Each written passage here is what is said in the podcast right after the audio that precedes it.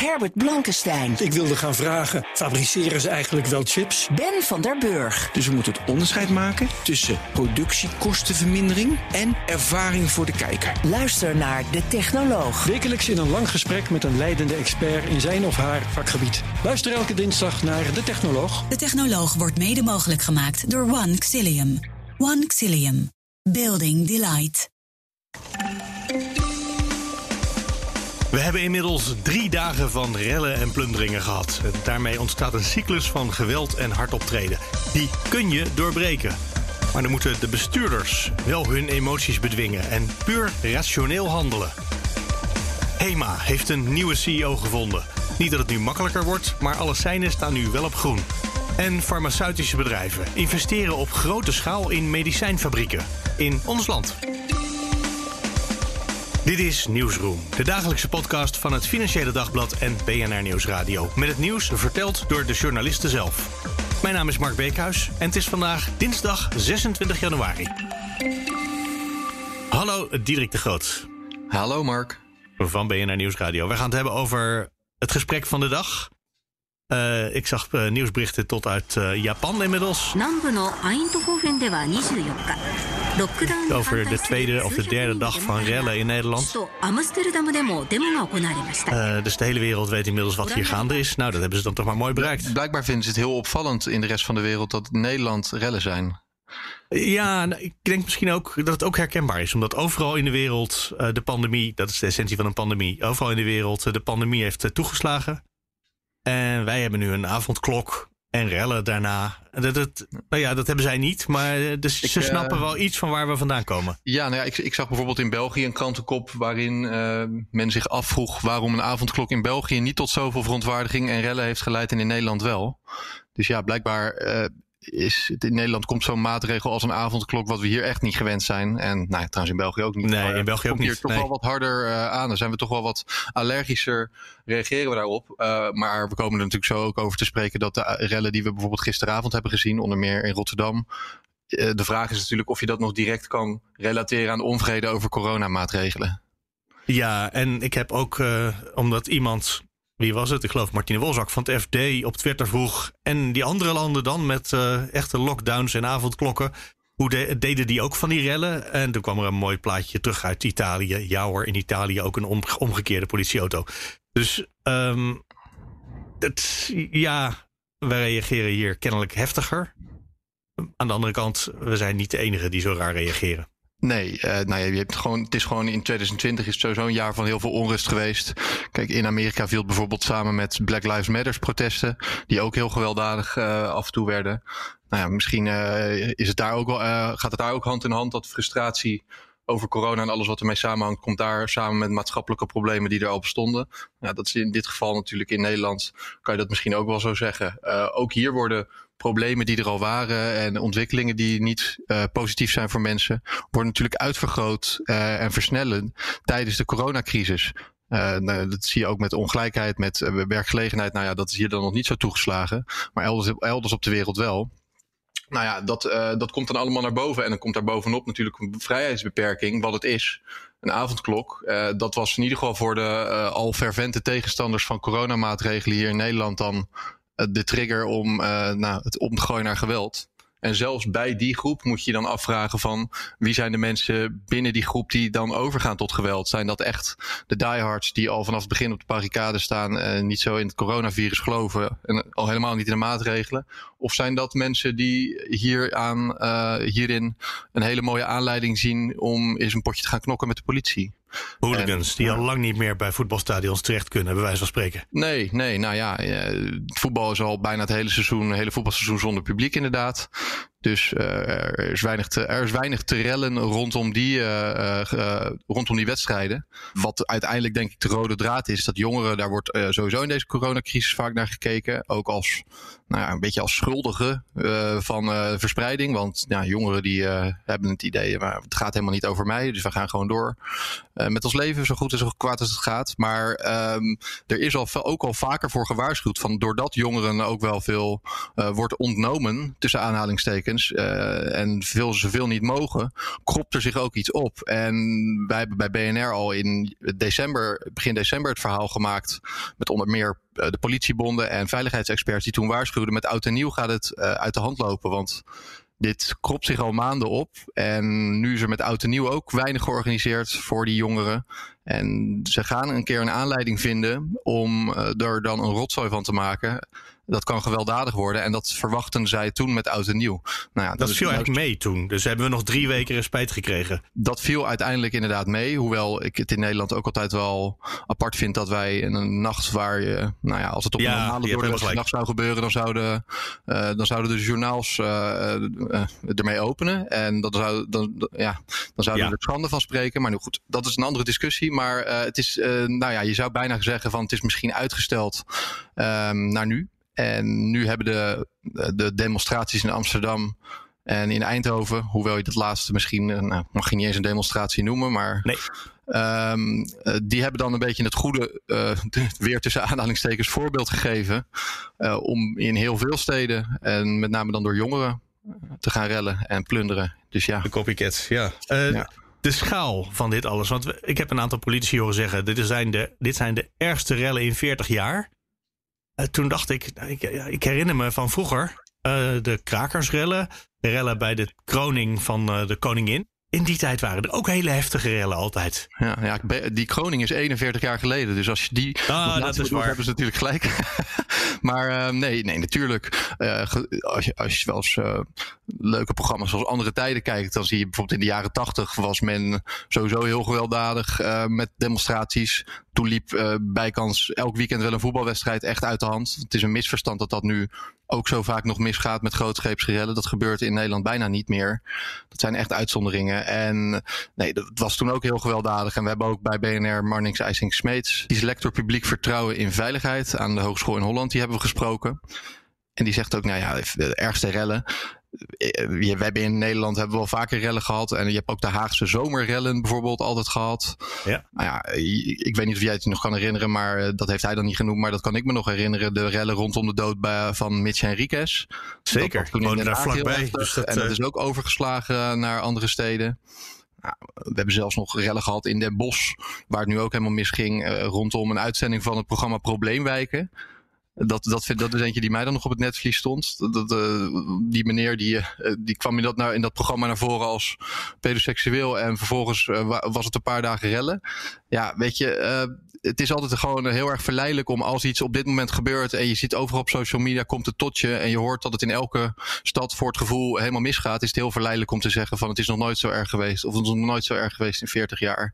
Uh, als je dan na afloop uh, misschien de, de, de brokstukken uh, spreekwoordelijk bij elkaar raapt. en het even nuchter op een rijtje gaat zetten.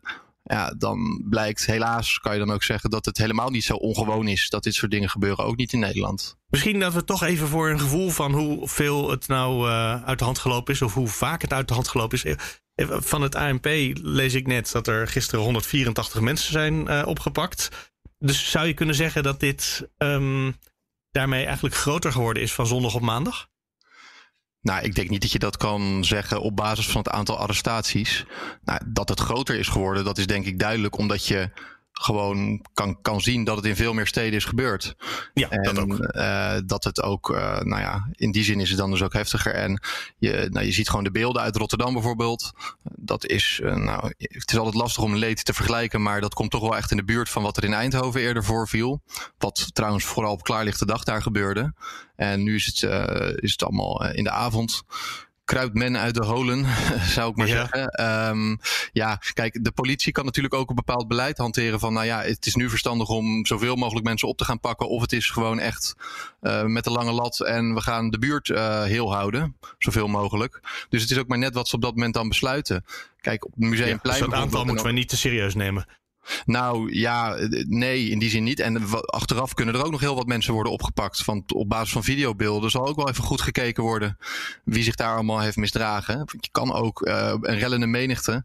Daar kan je niet zo heel makkelijk mensen uit arresteren. Dus ja, het is niet altijd mogelijk ja. om gewoon heel veel mensen op te pakken. En dan zal de afweging zijn, nou ja, we kunnen op dit moment beter met de lange lat, met het waterkanon, met de paarden zorgen dat ja. het aantal geplunderde winkels beperkt blijft. Even goed, want jij zegt steeds Rotterdam. En Rotterdam was natuurlijk een hele, een hele heftige situatie gisteren. Maar er waren ook een paar steden waarvan ik hoorde... het is negen uur, je ziet nu dat de meeste railschoppers terug naar huis gaan. Dat is toch ook wel weer fascinerend. Net Die hebben mensen kennelijk... de Ja, ja nou, zo'n beetje zo gauw de avondklok begon... eh, hadden ze besloten dat het wel goed genoeg was. Nou ja, wat je natuurlijk ook gewoon hebt, is het gewoon, eh, ja, ik zou bijna ramptoeristen waarschijnlijk noemen.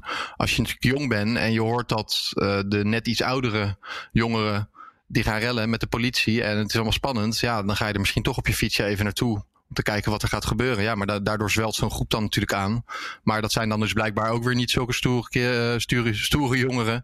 eh, dat, dat ze de avondklok negeren. Of dat ze de hele nacht door blijven gaan. Of dat het er echt om te doen is om vreselijke ravage aan te richten, geweld te plegen. Ja, het is, Ja. Het is gewoon spannend. En eh, dat is ook wat Marnix Eising Smeets, die ik net al aanhaalde, ook zei. Ja, je geeft eh, mensen toch een verzetje. Ook, eh, ook wordt soms gewoon het doel bereikt doordat de politie er bijvoorbeeld eh, op in gaat hakken.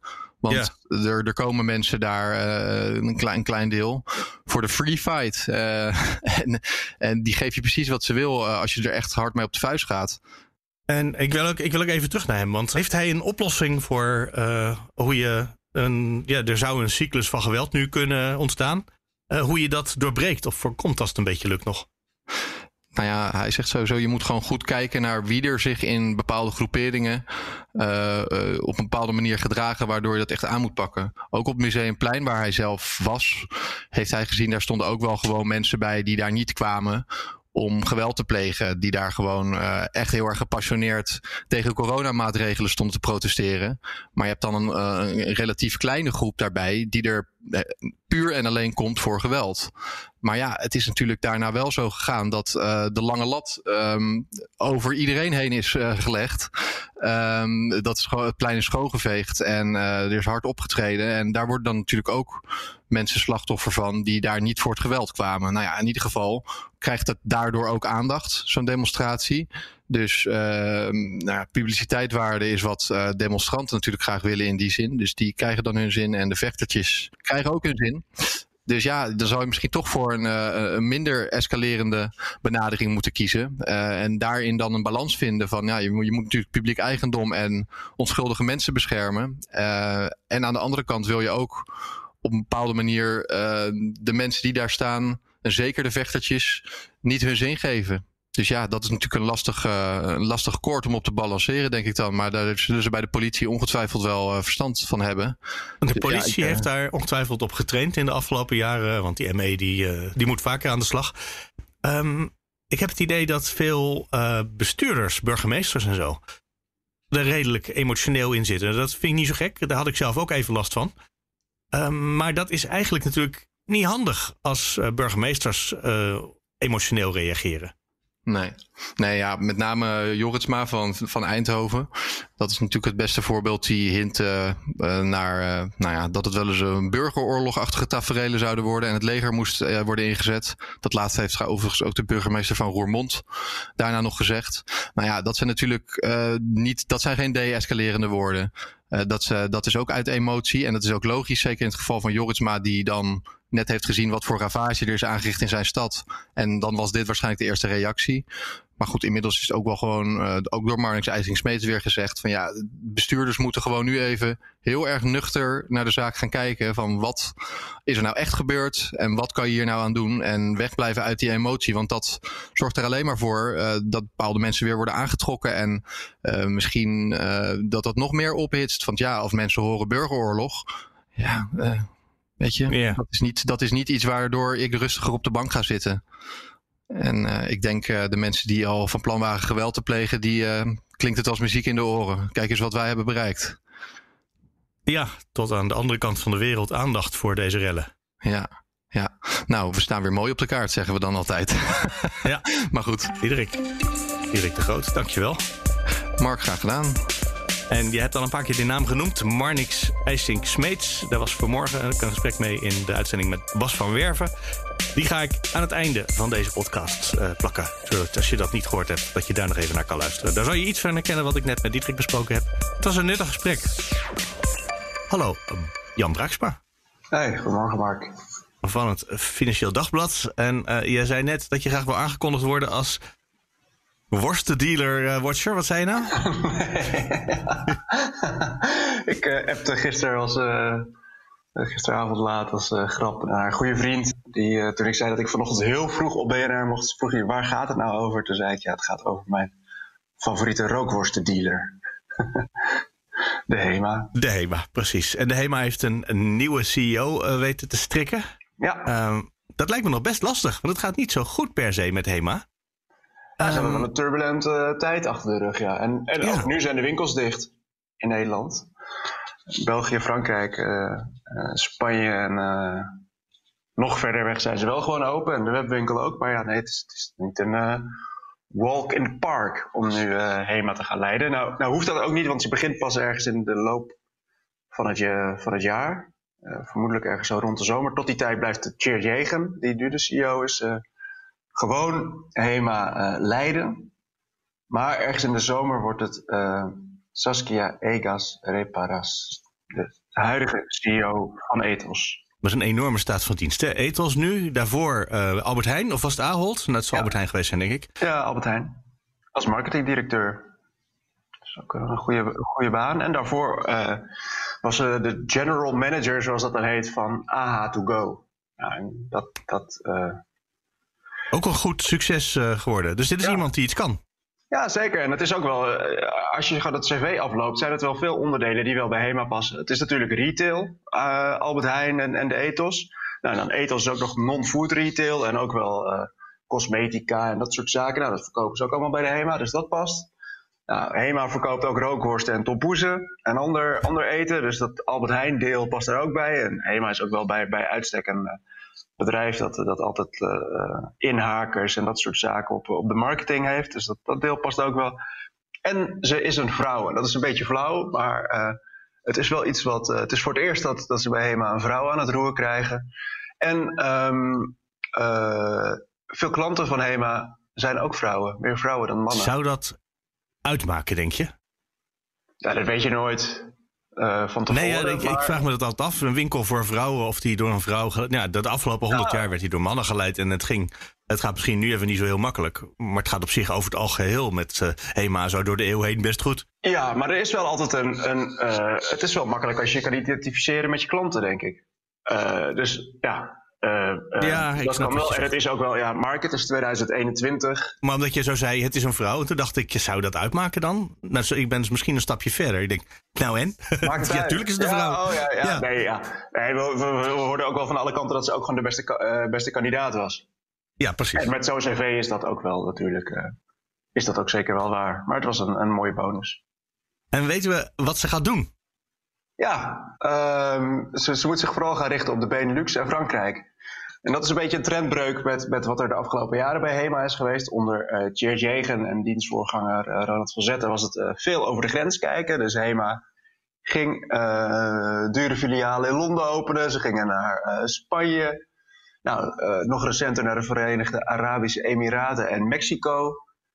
Dat soort avonturen, dat, eh, daarvan is de kans klein dat zij daar voorlopig veel tijd aan kan besteden. Het wordt eh, de focus op de kernmarkten, zoals dat dan heet. Eh, de, de landen waar het meeste geld verdiend wordt. Dus dat is de Benelux en Frankrijk. En daar is ook wel behoorlijk wat werk aan de winkel. Ehm, ik spreek wel eens franchisers van HEMA en die zeggen dan tegen mij... zet mij geblinddoekt in een willekeurige HEMA en ik zie meteen of die van HEMA zelf is of van een franchiser. Want die franchises, dat zijn ondernemers en die, die knappen hun winkels eh, geregeld op. En bij de meeste HEMA-eigen filialen is er nog wel wat werk aan de winkel. Dus die, die kunnen wel een likje verf eh, gebruiken. Die mogen nog wel wat eh, gemoderniseerd worden. Dus dat is een van de taken die ze, die ze te doen krijgt. De, webshop mag ook wel mee in de vaart der volkeren. Die draait nu wel hartstikke goed in deze lockdown. Maar HEMA is nog geen echt e-commerce bedrijf. En dat, dat, nou dat heeft Dat moet erbij komen. Ja, dat, dat heeft ze beter wel, wel goed gedaan. En dat, Ik wou zeggen, is Ethos misschien eh, daar eh, al de ervaring in? Want het is AH2Go is natuurlijk totaal geen webshop. Nee, maar bij Ethos wel. Ethos is wel, heeft wel een. eh, nou ja, ook bij Ahold hebben ze bol.com. De webshop van AH werkt natuurlijk, werkt Oh ja. natuurlijk wel, wel goed. Dus dat zit allemaal wel vrij dicht tegen elkaar aan. En ehm, ja, ook gewoon aan de achterkant, wat, wat dan een beetje de, de nitty-gritty van de retail is. Eh, zorg dat je logistiek goed op orde is. zorg dat je prijzen goed zijn, dat je kwaliteit goed, goed is. Ja, dat zijn ook wel dingen waar ze de nieuwe eigenaren wel, wel veel aandacht voor gaan hebben. dus, dus focus op de Benelux, online uitbreiden en zorg dat de, de achterkant waar je als klant, als het goed is, niks van merkt, maar dat die goed draait. Dat zullen haar opdrachten en... Betekent dit ook dat de filialen in, nou, wat zullen we zeggen, de Verenigde Arabische Emiraten nu dichtgaan? Nou, zo'n vaart zal het niet lopen. Die, zullen niet morgen dicht zijn. Maar het is wel duidelijk dat die nieuwe eigenaren heel goed gaan kijken. Wordt daar geld verdiend en zo ja, uh, hoeveel? Als dat te weinig is, dan uh, zullen ze dat wel. Uh, is de kans groot dat die, dat die dicht gaan. Um, maar ja, je hebt natuurlijk ook contracten. In, in Mexico werken ze en, en ook de Emiraten werken ze bijvoorbeeld met franchises. Ja, als je daar een, groot, als je daar een contract mee hebt ja, dan moet je dat gaan afkopen of je moet het laten aflopen. Maar ja, dat, dat kun je niet zomaar zonder consequenties opzeggen. Um, dus dat is niet gezegd dat dat morgen allemaal dicht gaat, maar het is wel duidelijk dat dat niet het belangrijkste is wat, waar, waar de meeste tijd en aandacht en, en geld bij HEMA de komende jaren naartoe gaat.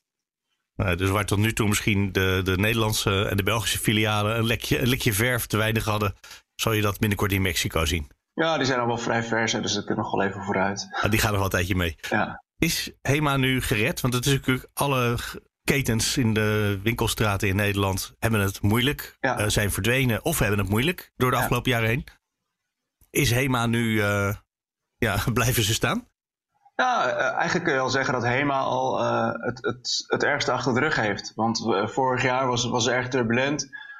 toen werd het ergens in maart, kwam, die, kwam die, dat coronavirus naar Europa. Moesten de winkels in Frankrijk en België bijvoorbeeld dicht. En ja, dat heeft heel veel geld gekost. Toen um, raakte HEMA dat zwaar in de schulden, dus dat raakte eigenlijk in de financiële problemen. Is overgenomen door een groep schuldeisers en die hebben het meteen weer verkocht aan uh, Parcom en Van Eert, de, de, nieuwe eigenaren. Ja, en wat die hebben gedaan, de, die schuldeisers hebben een flink deel van hun schulden weggestreept. dus daardoor stond HEMA er al financieel beter voor. Ja, en daar kwam bij dat um, uh, de nieuwe eigenaren uh, de schulden nog eens willen herfinancieren. Dus ze ruilen dure obligatieleningen in voor goedkopere bankleningen. En daardoor zijn de rentelasten van HEMA, als het goed is, van zo'n 50 miljoen per jaar naar ongeveer 10 miljoen per jaar gegaan. Uh, dat geeft al aan, er is een hoop meer geld. Dus ze hebben wat meer ruimte. Ze, ze staan een stuk sterker dan een jaar geleden. Hoe gek het ook is na zo'n corona-pandemie. Zo, ja, zo midden in de crisis. Ja, nee, maar, maar wat dat betreft is, heeft HEMA wel een, een uh, ja, hoe, hoe, gek het ook is dat je, dat je wordt overgenomen door je schuldeisers en dat je er uiteindelijk beter uitkomt. Dat is wel zo. Dat is wonderlijk. Uh, misschien is dat wel heel knap, maar dat is niet de verdienste natuurlijk van de, de nieuwe CEO. Nee, Die nee, krijgt dat gewoon als, uh, als uitgangspositie mee. Ja, maar je kan wel zeggen dat, ze, dat de uitgangspositie in ieder geval financieel een stuk beter is dan die een jaar geleden is. En dat is waar. dus dan, ondanks dat die winkels nu dicht zijn, dat is vervelend, maar ooit zullen die wel weer open gaan. Uh, en, en, waarschijnlijk gaat dat niet nog uh, maanden duren. Ja, en dan, dan heeft ze een bedrijf wat, waar, wat veel minder kwijt is aan, aan rente, waar nieuwe eigenaren in zitten die het niet binnen een paar jaar weer willen verkopen, maar zeker de familie van Eert. Die willen gewoon heel lang eigenaar blijven van HEMA. En er is best een kans dat als Parcom, die investeringsmaatschappij, die mede-eigenaar is, wil uitstappen, dat de familie het, dat belang overneemt.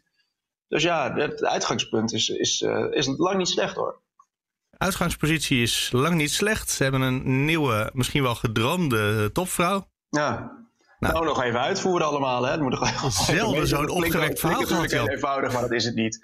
Uh, als je retail, een retailer moet leiden in uh, 2021, waar mensen minder naar de winkelstraat gaan, uh, ja, waar, waarin überhaupt die winkelstraat misschien wel wat leger wordt na de coronapandemie, waarin online belangrijker wordt, waar het lastig geld is verdienen ja, dat wil niet zeggen dat je, dat, het even, dat je dit even doet en dat het over twee jaar een, uh, een bedrijf is wat, wat enorm groeit. Uh, dus je moet het nog wel even doen, maar uh, de, de, eerste tekenen zijn, zijn, zijn best gunstig. Ja. Heb je al een interviewafspraak met mevrouw Egas Reparas? Nog niet, nee. Het, het, er, er is wel een kans, ja, dat gaan we natuurlijk doen. ja, dat zal vroeger of later sowieso natuurlijk. Ja, ja. precies. Maar goed, uh, ze, ze, begint pas in de zomer, uh, is de verwachting. Dus uh, ik, ik, vermoed dat we tot die tijd even moeten wachten. En, ehm, maar goed, ja, ik, ga nu, ik ga nu meteen appen. Goed idee, maar. ik denk dat jij dat al gedaan hebt. ja, ik, uh, ik heb wel een uh, lijntje richting HEMA uitgegooid, ja. Jan Braaksma, dankjewel. Ja, graag gedaan. Hallo, Tjeu Vaassen. Hi, Mark, goedemorgen. Als het gaat over farmacie bij het Financieel Dagblad, dan moeten we jou altijd hebben. En de voorpagina van de krant vandaag: investeringsgolf van farmabedrijven in Nederland. Dat klinkt eigenlijk wel goed. Ja, nou ja, het is best wel uh, opmerkelijk eigenlijk. Het is natuurlijk iets wat al langer gaande is. Maar op een gegeven moment moet je het verband leggen tussen diverse investeringen. Ik schrijf vaak natuurlijk over bedrijven afzonderlijk, maar op een gegeven moment viel me toch op dat er wel heel veel bedrijven, grote bedrijven, aan het investeren waren. En dat heb ik een keer samengebracht. En welke zijn dit? Zijn dit namen die we kennen? Dat denk ik wel. Het zijn in ieder geval uh, drie hele grote Amerikaanse farmabedrijven uit de top, wereldtop 10. Uh, dat is Johnson Johnson. En dat is Merck. Dat in Nederland bekend staat is MSD. En er is een nieuwkomer en dat is Gilead. Met een dochterbedrijf dat Kite heet. Zegt ik hebben allemaal. Nou, de twee van de drie. Uh, okay, en Gilead nou, ken ik wel, uh, Kite niet. Maar uh, en, MSD had weer iets met MSD had iets met Organon te maken, toch? Ja, exact. Organon is in de handen gekomen van, van MSD een jaar of tien geleden. En dat is trouwens ook deel van het verhaal, hè, dat Organon terugkomt. Die komen ook weer naar hier als, als bedrijf als, of als merk. Beetje alle twee. Uh, in ieder geval zeker als merk, ook als bedrijf. Want MSD heeft besloten om een deel van zijn activiteiten af te stoten. En in een nieuw bedrijf onder te brengen. En dat nieuwe bedrijf gaat weer Organon heten. Dat gaat later dit jaar gebeuren. Dat hebben ze afgelopen jaar al aangekondigd. Maar het is toch wel een beetje symbolisch natuurlijk. Het is wel veelzeggend dat uh, uh, die oude Nederlandse naam weer terugkeert. Komt dat dan ook weer in Os of gaat het dan aan de Zuidas? nou, nee, het hoofdkantoor komt ergens in de Verenigde Staten. Maar in Os komen wel. Uh, dit bedrijf krijgt dan wel 1100 mensen te werken in Os. Okay. In Nederland is dat toch ook weer goed voor een productie van 20% van de omzet van 6 miljard. Dus dat bedrijf is dan ook meteen goed voor een omzet van 1 miljard. Toch niet, geen, geen kleine jongen dus. En is dit allemaal het effect van de EMA, de Europese Medische Autoriteit, die in Amsterdam gevestigd is? Nou, dat denk ik niet, maar het helpt natuurlijk wel. Althans, ik, mensen vertellen mij dat het helpt. Bij hoofdkantoren wordt het toch, denk ik, iets makkelijker om investeringsbeslissingen uh, erdoor te krijgen, wordt gezegd, omdat ze gewoon Nederland meer in het vizier hebben. Ze weten dat we bestaan en uh, ja, ja, het is vast handig, ja, toch? Ja, zo is het. Wat, uh, wat komen ze hier doen? vooral hoofdkantoren, mensen met spreadsheets of ook laboratoria of fabrieken? Ja, nou opvallen veel fabrieken. Want we denken, dus ik dacht vaak toen ik vorig keer hierover ging schrijven dat we nauwelijks meer fabrieken hadden. Maar dat is een misvatting. Die hebben we best wel. Um, en veel van die bedrijven bouwen ook voort op, op, op, op oude bedrijven, zoals MSD voortbouwt op Organon. Maar zo bouwt uh, de ene grootste farmabedrijf van Nederland, Janssen, bouwt voort op uh, Centocor en uh, op Crucel. En die maken bijvoorbeeld hele belangrijke, of in ieder geval heel goed verkochte biologische medicijnen, hele succesvolle medicijnen, uh, ontstekingsremmers. Ja, wie ik je niet hoorde noemen waren twee die de afgelopen dagen veel het nieuws zijn: uh, Pfizer en AstraZeneca. Ja. Uh, die komen niet hierheen. Nee, die hebben in ieder geval geen productieactiviteiten hier. Nou, dat zou best wel eens helpen, want daar, is, daar is iets raars mee aan de hand. Ja, ben je eens? Ja. Wat doe je op? Maar, uh, ze hebben uh, op, op de leveringen van de, van de vaccins en de afspraken. En de ruzie met de Europese Unie, notabene daarover, de Europese Commissie. Ja, dat geldt natuurlijk met name voor AstraZeneca. Wat gisteren naar buiten kwam, ja, dat is wel fascinerend en ook wel uh, bevreemdend. ik ben heel benieuwd hoe dat afloopt. AstraZeneca heeft duidelijk een probleem als het gaat om, om die levering. En wat, wat natuurlijk het fascinerend maakt, is dat kennelijk Brussel denkt dat die uh, vaccins naar andere landen zijn gegaan, terwijl zij een leveringsafspraak hadden. Ja, we hebben daar heel veel onderzoek, opstartsubsidie uh, in geïnvesteerd, miljarden. Uh, en de afspraak was dan, dan krijgen we wel de eerste leveringen van die vaccins. Ja, precies. En, en garanties heb je in, in dit veld niet. Dus het is een nieuw vaccin wat nu voor het eerst op industriële schaal wordt gemaakt. Dat kan natuurlijk misgaan.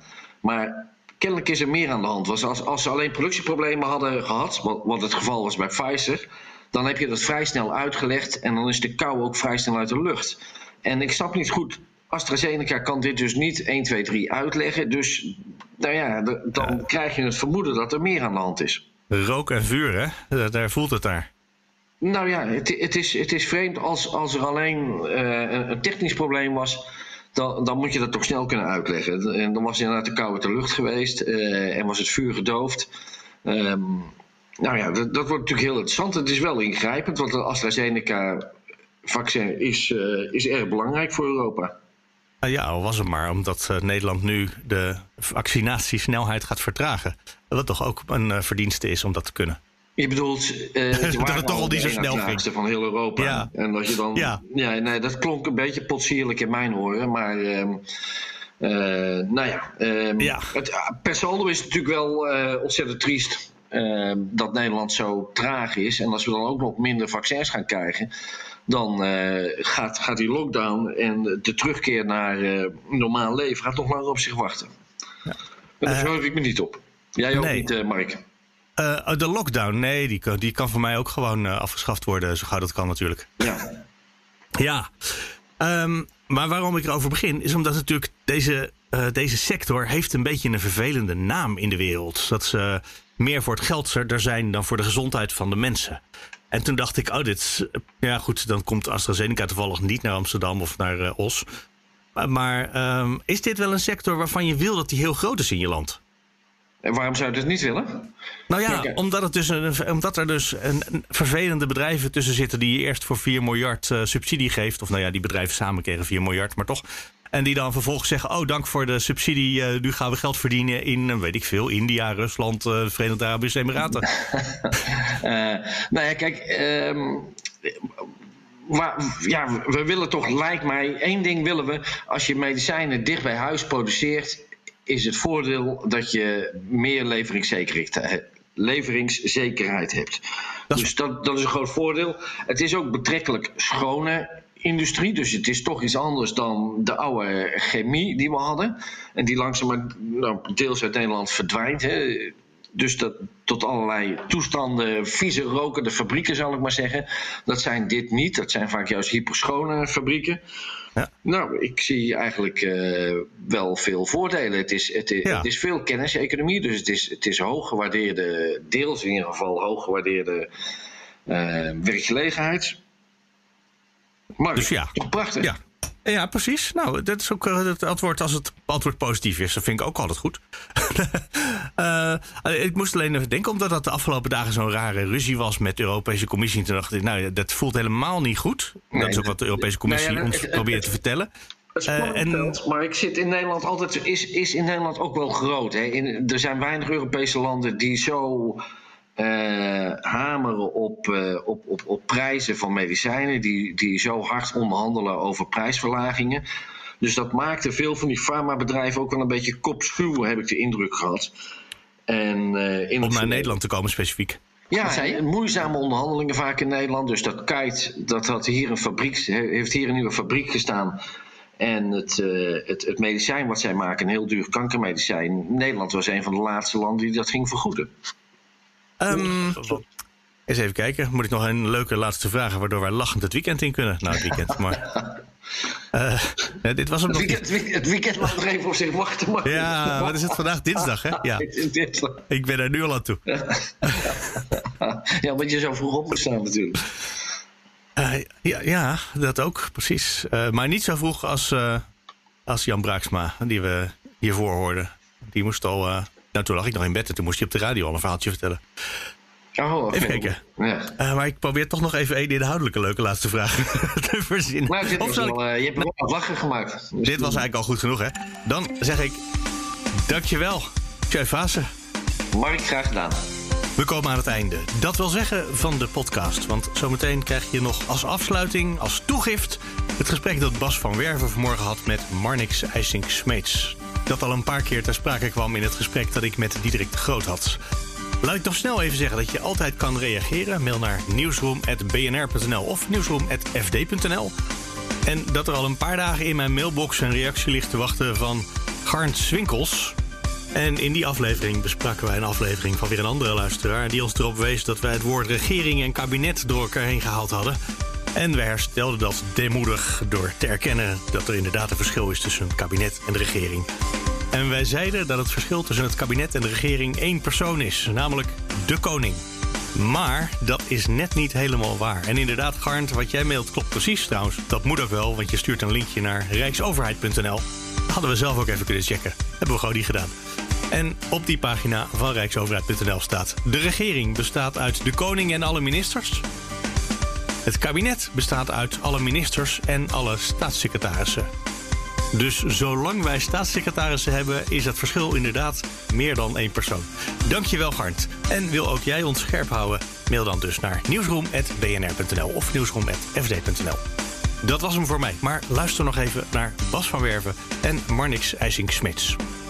Marnix IJsing-Smeets is lector publiek vertrouwen in veiligheid aan de Hogeschool in Holland in Rotterdam. Goedemorgen. Goedemorgen. Ja, in Rotterdam. Iets van gemerkt van die rellen gisteravond? Uh, ja, bij mij in de buurt in Amsterdam was het ook bal. Oh, in Amsterdam. Oké. Uh, ja. Amsterdam-Oost was het ook bal. En dan is het heel opvallend. Het is precies op de plek waar het bij de jaarwisseling ook misgaat. Ja. Ehm, en dat is straatcultuur die zijn kans ziet. Ja. Dit zijn hooligans die niks beters te doen hebben. En denken, nou, dit is een buitenkans om de politie eens op te zoeken. Ja, dat zijn geen hooligans. Het is straatcultuur. Het zijn jongens uit de straatcultuur en die vinden het fantastisch om de politie een loer te kunnen draaien. Ja. Ehm, en eh, omdat de verveling ook eh, aardig om zich heen is, heeft geslagen natuurlijk, zagen ze dit als een uitgelezen kans. Ja. Hoe kan je dit aanpakken? Nou, het allereerste wat we moeten doen is uit de emotie stappen. Want ik hoor, uh, het Nederlandse publiek zit natuurlijk in de emoties, boos, Ja. maakt zich ongerust. Ja, hoor. ik zie ook bestuurders heel erg in de emotie zitten. Eh, en dat begrijp ik heel even, maar daar, eh, dat, daarna moet je dat van je afzetten en Mhm. knijter rationeel worden. Ja. En in welke heel- zin? Wat moet je dan doen? Wat Nou, je moet je keihard aanpakken. Nee, maar dat is nou het. Dat, dat komt uit de emotie Ja, voort. Dus precies. uit de emotie zeggen we hop, die lat erover. Kijk, ik ben zelf ME-commandant geweest. Ik ben Mhm. Ja. Mhm. oud politieman. In het HBO, de wetenschappers in het HBO zijn praktijkmensen Ja. voorheen geweest. Ik weet wat het is om stenen te moeten koppen. Ja. Ik weet wat het is om belaagd te worden. Maar ik weet ook wat de dynamiek is Mhm. in dit soort processen. En dat je er hier alleen uitkomt. Ja. Door heel goed te kijken naar welke mensen zijn dit. Ja. Waar zijn ze op uit? Wat is de dynamiek die speelt? En daar dan slim op in te spelen. En dat betekent niet altijd de lat erover, maar je moet gaan omdenken. Maar geef dan eens een voorbeeld. Want we kunnen Nou, ons daar weinig, weinig bij voorstellen. kijk, nou, eh, eh, afgelopen zondag stond ik op het Museumplein. Ja. Vanuit precies dezelfde gedachte. Mhm. Ik wilde, ik, eh, vanuit mijn vak moet ik de vinger aan de pols houden van de maatschappelijke dynamiek. En dat betekent dat ik moet snappen wat voor mensen daar staan. Ja. Mhm. Dus ik ben er naartoe gegaan. Ik was een van de weinigen op het Museumplein met een mondkapje. Eh, dus dan heb je ook nog vette kans dat je voor Romeo wordt aangezien, waar u het net over had. Ja. Dus je moet een beetje oppassen. Maar desalniettemin, als ik me bekend maak en zeg waar ik voor kom, dan praten mensen heel open met me. Mhm. Nou, wat zag ik nou op het Museumplein? Zo'n 1500 mensen, precies zoals de politie zegt. Eh, en een hele bonte mengeling van wappies, Ja. in aardbeien pakken of wat dan ook. Die in complottheorieën geloven. Eh, veel Forum-democraten viel mij op. eh, ook met, met, met eh, posters en weet ik wat allemaal bij zich. En hele bezorgde en soms ook boze burgers die zich, misschien anders dan jij en ik, maar zich boos maken over de maatregelen. Ja. En daartussendoor zie je dan, als je goed oplet, Ja. een, nou, maximaal 10% van de groep, dat zijn vechtertjes. Ja, ja. En die her- herken je aan de kleding, die herken je aan de blik, aan de manier van lopen. Eh, daar lukt het me ook niet om mee te praten. Nee. Die gingen dat meteen uit de weg. Ehm, en die zijn maar op één ding uit. Die hebben helemaal niks te maken met die corona. Nee, die komen een, confronteren. mid- mid- een middagje free fight. komen lekker doen. Ja, precies. De sportscholen zijn dicht, eh, het voetbal is dicht. Dus die komen matten. Nou, Ja. Dat alleen al is een heel belangrijk gegeven. Dus het, het is niet zo dat de grote groep demonstranten daar bezig is. Nee, het zijn andere mensen die erop afkomen. Ja. Nou, wat zie je dan ook gebeuren? Dan eh, wordt er eerst door het vredesdetachement van de politie wordt heel goed gewaarschuwd. Vriendelijke politie, mensen met een grote badge, vredesdetachement. Die komen tegen mensen en zeggen: ga nou weg. Ja. Dan komt er even later komt er een drone over. En die spreekt de menigte toe. Op zich is dat al een heel interessant ding. Want het is heel vervreemdend. Het is net alsof je in een science fiction film Ja, loopt. de dat Big Brother komt drone- boven je. Ja. dat is al. Ik vraag me af of dat nou een slimme manier is om dat te doen, want je doet iets met de sfeer. Vervolgens, na een uur waarschuwen, gaat de politie optreden. En op het moment dat dan de ME-linie aankomt, en daar staat ook al meteen de waterwerper bij, er staan enorme hoeveelheden paarden bij. Ehm, dan zie je dat bij de vechtertjes gaan de mutsen op, de kapjes voor en die gaan meteen naar voren. En dan zie je, ah, nu wordt het bal. En dan slaat meteen de vlam in de pan. Dus de vlam in, slaat in de pan op het moment dat de politie de zaak leeg gaat vegen. En dan wordt het hard. En er, Dan staan al die, ook- en er staan al die keurige demonstranten ertussen... die, die met beste bedoeling alleen maar demonstreren zijn. Precies. Precies. En omdat het vechten begint, de, de waterwerper gaat meteen spuiten. Dan gaat meteen de linie paarden eroverheen. Nou, ik weet niet of je wel eens zo'n linie paarden op je af hebt zien komen. Dat is niet lachen. Zeer, zeer heftig. En dan is dat plein in één keer leeg. En dan wordt alles in de straten rond het eh, concertgebouw gedreven. Ja. Nou, ehm, het plein is leeg. Dus wat dat betreft heeft de, missie eh, de- geslaagd. de missie geslaagd. Alleen moet je je afvragen, is de missie nou echt geslaagd? Mhm. Want opeens heeft de demonstratie voor de demonstranten drie keer publiciteitswaarde gekregen. Ja. En de vechtertjes hebben precies gekregen wat ze wilden. Namelijk een middagje free fight. Ja. Daarbij valt dan ook op dat het, de, eh, het, het hoogste eer valt te behalen voor deze jongens door de Romeo's te pakken. Dus daar zie je enorme gevechten ontstaan. Mhm. Nou, dus ieder, aan die kant heeft iedereen zijn zin. Ja. En daar begint voor mij de noodzaak van het omdenken. Mhm. Want het laatste wat je wilt, is juist deze mensen allemaal een zin geven. Maar hoe stel moet je... nou eens, Nou, nou, stel ja, je nou eens kort. voor, stel je nou eens voor Ja. dat, dat er was een enorme menigte politie. Ja. Stel je voor dat je de mensen alleen maar, dat je het plein alleen maar had afgesloten. Mhm.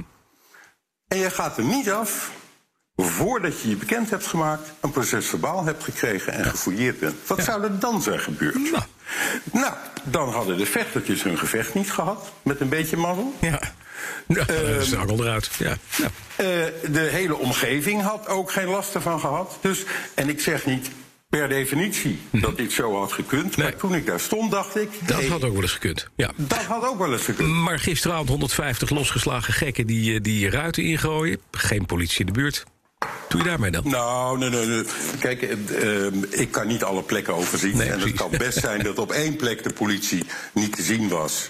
Maar wat ik er zo hoor, was de politie er snel bij. Ook in Amsterdam was de politie er heel snel bij. Ja. Nou, je moet dit zien als ehm, een mengeling van oude voetbalrellen, de oude Haagse zomerrellen Ja. eh, en nog zo wat van die dingen. Het is niet zo, zoals gezegd wordt, dat dit de ergste rellen van de afgelopen 40 jaar zijn. Nee, is niet maak anders er dan gewoon. dat. Ja. Nee, ik, ik heb vanaf de Kroningsrellen heel veel rellen eh, van nabij meegemaakt. Ook steeds onder het publiek gezeten om te snappen wat er gebeurt. Ja. Dit is niet het ergste. Alleen wat er veranderd is, is dat we het nou via social media zo op ons bord krijgen. Ja. Dan lijkt het veel heftiger. Ja. Maar het is niet anders, niet anders dan anders. Rustig worden en heel specifiek kijken in deze situatie. Wie zijn het? En dan vooraf gaan nadenken hoe je dit onder controle krijgt. Er is één recept wat, wat alleen maar zorgt dat dit in stand blijft. En dat is ruksigloos alleen met een lange lat eroverheen. Nou, dat heeft u mooi, eh, mooi verteld. Zo, Marnix IJsing-Smeets is lector publiek vertrouwen in veiligheid aan de Hogeschool in Holland in Rotterdam.